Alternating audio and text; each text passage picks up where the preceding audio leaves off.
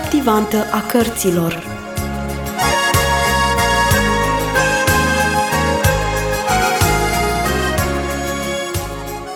Bun găsit, dragi ascultători, la un nou episod din cartea Urme în zăpadă, scrisă de Patricia St. John. După nefericitul accident, lui Luca îi este frică să meargă la școală. Se gândea ce vor spune colegii și cum se vor purta față de el. De aceea a luat o hotărâre, să fugă în pădure, măcar pentru o zi. Haideți să vedem cum și-a petrecut timpul acolo.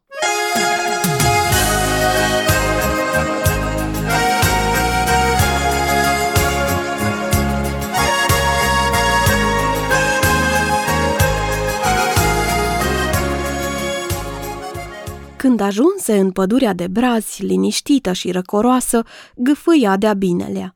Aici se afla în siguranță, căci era încă dimineață de vreme. Se așeză jos la marginea drumului și începu să se gândească. Se afla într-o pădure minunată. Copacii ascultau de vocea primăverii, revenind la viața plină de sevă, împrăștind peste tot miros de rășină, care se prelingea pe trunchiurile brune. De pe suprafața pământului, pe unde soarele pătrundea făcând pete luminoase, se ridica un abur plăcut mirositor. Pădurea era plină de pace. Dintr-o dată, Luca se simți mai încrezător, de parcă o rază de soare ce pătrundea printre ramuri s-ar fi rătăcit în inima lui. N-avea nici cea mai mică idee ce ar fi putut face toată ziua. Nici de mâncare n-avea nimic la el, căci masa de prânz îl aștepta în sala de mese a școlii. Acum însă, sentimentul ciudat de încredere îl făcea somnoros și pentru că petrecuse o noapte zbuciumată, se întinse pe pământul moale din pădure. Fiind apărat de privirile nedorite printr-un desiș de mure, el căzu într-un somn adânc. Vântul cald de primăvară îi trecu prin păr, iar uneori îl săruta câte o rază de soare. Veverițele harnice zburdau printre crengi, aruncându-se după conuri de brad. Prin apropiere sălta peste pietre un pârâiaș vesel. Luca însă dormea. Așa dormi până ce soarele ajunsese deasupra capului său, iar elevii, jos în sat, se așezau la mesele lor lungi. În pădure însă nu găsea așa ceva. Luca se ridică și pripegi mai departe în sus, spre munți. Se gândea că poate vreun țăran binevoitor de la vreo casă de sus din munți să-i dea și lui un pahar cu lapte. În timpul mersului își vârâ mâinile în buzunar. Atunci dădu de briceagul lui, pe care îl scoase afară. Ajungând la marginea de sus a pădurii, în fața lui apărură brazi falnici și fagi, precum și povârnișuri abrupte acoperite de iarbă.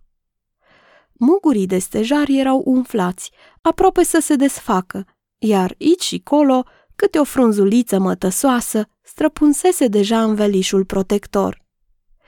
În curând se vor deschide toate, iar frunzișul proaspăt va proiecta spre cerul albastru închis o dantelărie fină. Luca se așeză pe un trunchi de copac răsturnat ridică de jos o bucată de lemn și, ca de atâtea alte ori, începu să o cioplească. De cele mai multe ori el făcea acest lucru neplanificat. Astăzi însă se simțea atât de liber.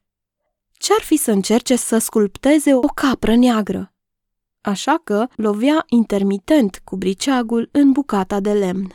Încetul cu încetul însă, lemnul începu să capete o formă în mâinile sale ceea ce îi produse o ciudată emoție. Aceasta îl făcu să uite amărăciunea ce-l chinuia.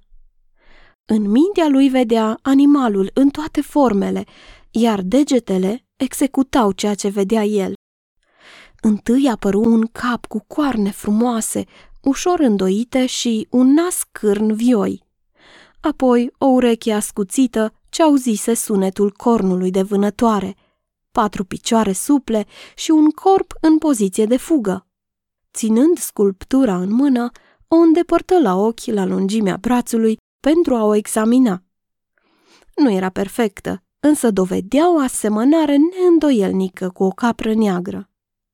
N-avea habar cât de bine reușise lucrarea. Și totuși, pentru prima dată de la acea întâmplare îngrozitoare, se simțea aproape fericit. El găsi ceva la care se pricepea să facă. El putea sculpta. Acum nu-i mai păsa dacă va trebui să fie singur. Chiar dacă ceilalți copii n-ar fi voit să-l aibă lângă ei. El se putea retrage într-un colț liniștit în pădure, iar acolo să născocească lucruri frumoase și să sculpteze. În timpul lucrului putea să uite trecutul și după aceasta tângea el cel mai mult. Căci orice s-ar fi putut întâmpla mai departe, el putea fugi la lucru și să uite totul. Se urcă în sus pe coastă și privi în jos spre pădure. Soarele cobora spre munți ca să apună. Jos în vale, el putea să distingă puncte mici, negre, ce se răspândeau în direcții diferite. Aceste puncte mișcătoare erau colegii lui, care veneau de la școală. Cam după un sfert de oră și el putea să pornească spre casă. Fiindcă nu putea merge acasă înainte de vreme, Luca mai hoinări un timp prin pădurea de brazi. Soarele lumina acum cealaltă parte a văii, iar pădurea era răcoroasă și plină cu tot felul de zgomote. Luca ținea mâna în buzunar și cu degetele ținea strâns sculptura lui. Ce sentiment fericit! În schimb, gândul la ce ar putea auzi acasă era de-a dreptul apăsător. Dani putea deja să fi murit. Luca însă alungă aceste gânduri, nu putea să le nutrească pe veci. Probabil că Dani era numai grav rănit. Din nou, îl văzu în fața ochilor pe băiețelul cu față albă, speriată, cum îl privește. Numai de ar putea face ceva ca iarăși să fie totul bine. Însă nu-i veni nicio idee cum să facă aceasta. Când ajunse acasă, Luca își luă o înfățișare destul de neplăcută, cu care intră în cameră. Mama îl examină îngrijorată. Îi așteptă puțin să vadă dacă nu cumva el va începe să vorbească primul. În cele din urmă însă nu-și mai putu reține curiozitatea și îl întrebă. Ei, cum te-ai simțit la școală? Mulțumesc, bine. Eu am fost la familia Brunner ca să mă interesez de starea sănătății lui Dani, continuă ea. Domnul Brunner și Aneta s-au dus cu el la doctor. Se vor întoarce de-abia seara târziu acasă. Bunica a fost foarte prietenoasă, Luca. Ei sunt oameni buni și eu cred că te vor ierta, iar situația se va încheia mult mai simplu decât ai merita. Luca nu răspunse nimic. Bunica poate să-l ierte, însă Aneta nu va face niciodată. Aceasta o știa el sigur. După o pauză, mama întrebă. A știut învățătorul ce s-a întâmplat? Da. A zis ceva? Nu. Mama rămase nedumerită. Toată ziua o apăsase gândul la ceea ce Luca avea să întâmpine la școală. Acum se părea, deci, că nu s-a întâmplat nimic deosebit. Din contră, Luca privea mai degrabă lumea ceva mai încrezător decât o făcuse de dimineață. Mă duc să mulg vacile, mamă," spuse el, și porni spre grajd cu un suspin de ușurare. Grajdul era un loc de refugiu unde putea scăpa de întrebările mamei sale. Cel puțin vacile n-aveau despre el o părere mai rea ca înainte. Îndată se apucă de treabă, după care duse găleata la gură și bău o cantitate de lapte destul de mare. Acesta era cald și spumos și făcu bine. În seara aceea avea de gând să păstreze o porție de pâine de la cină iar mâine să se întoarcă din nou în pădure pentru a petrece o nouă zi în liniște și siguranță. Fiecare zi voia să o țină așa, până va fi descoperit. Aceasta putea dura multă vreme, căci doar el locuia așa de departe. Luca lungi cât mai mult mulsul vacilor, apoi se întoarse în casă cu gălețile pline de lapte. Ajunse la ușă în același moment cu sora lui, care urcase dealul în fugă și acum gâfâia înfierbântată. Leneșule ordinar, strigă ea către Luca, în loc de salutare.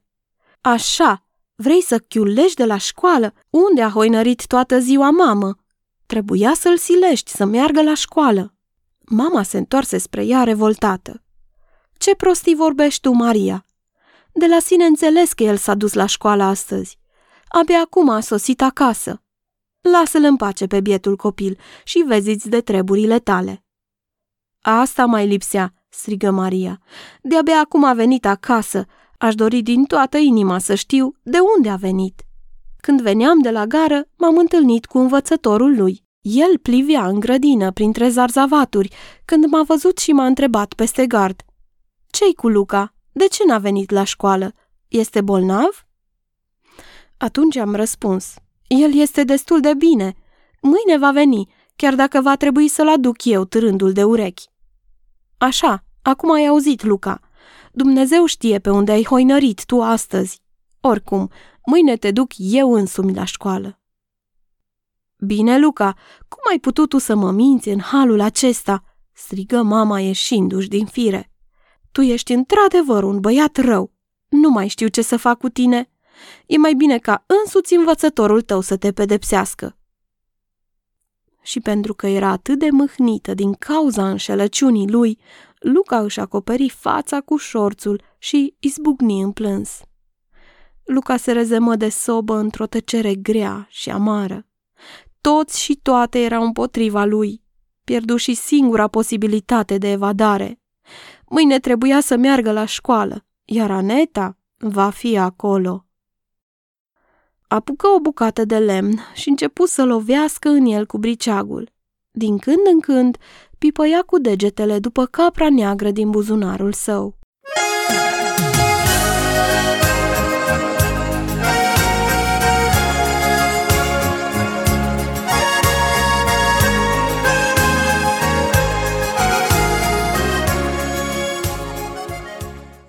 A fost descoperit.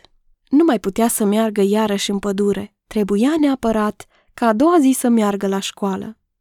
Cum a fost întâmpinat de colegi și de învățător, dar mai ales de Aneta, veți afla data viitoare. Pe curând! În lumea captivantă a cărților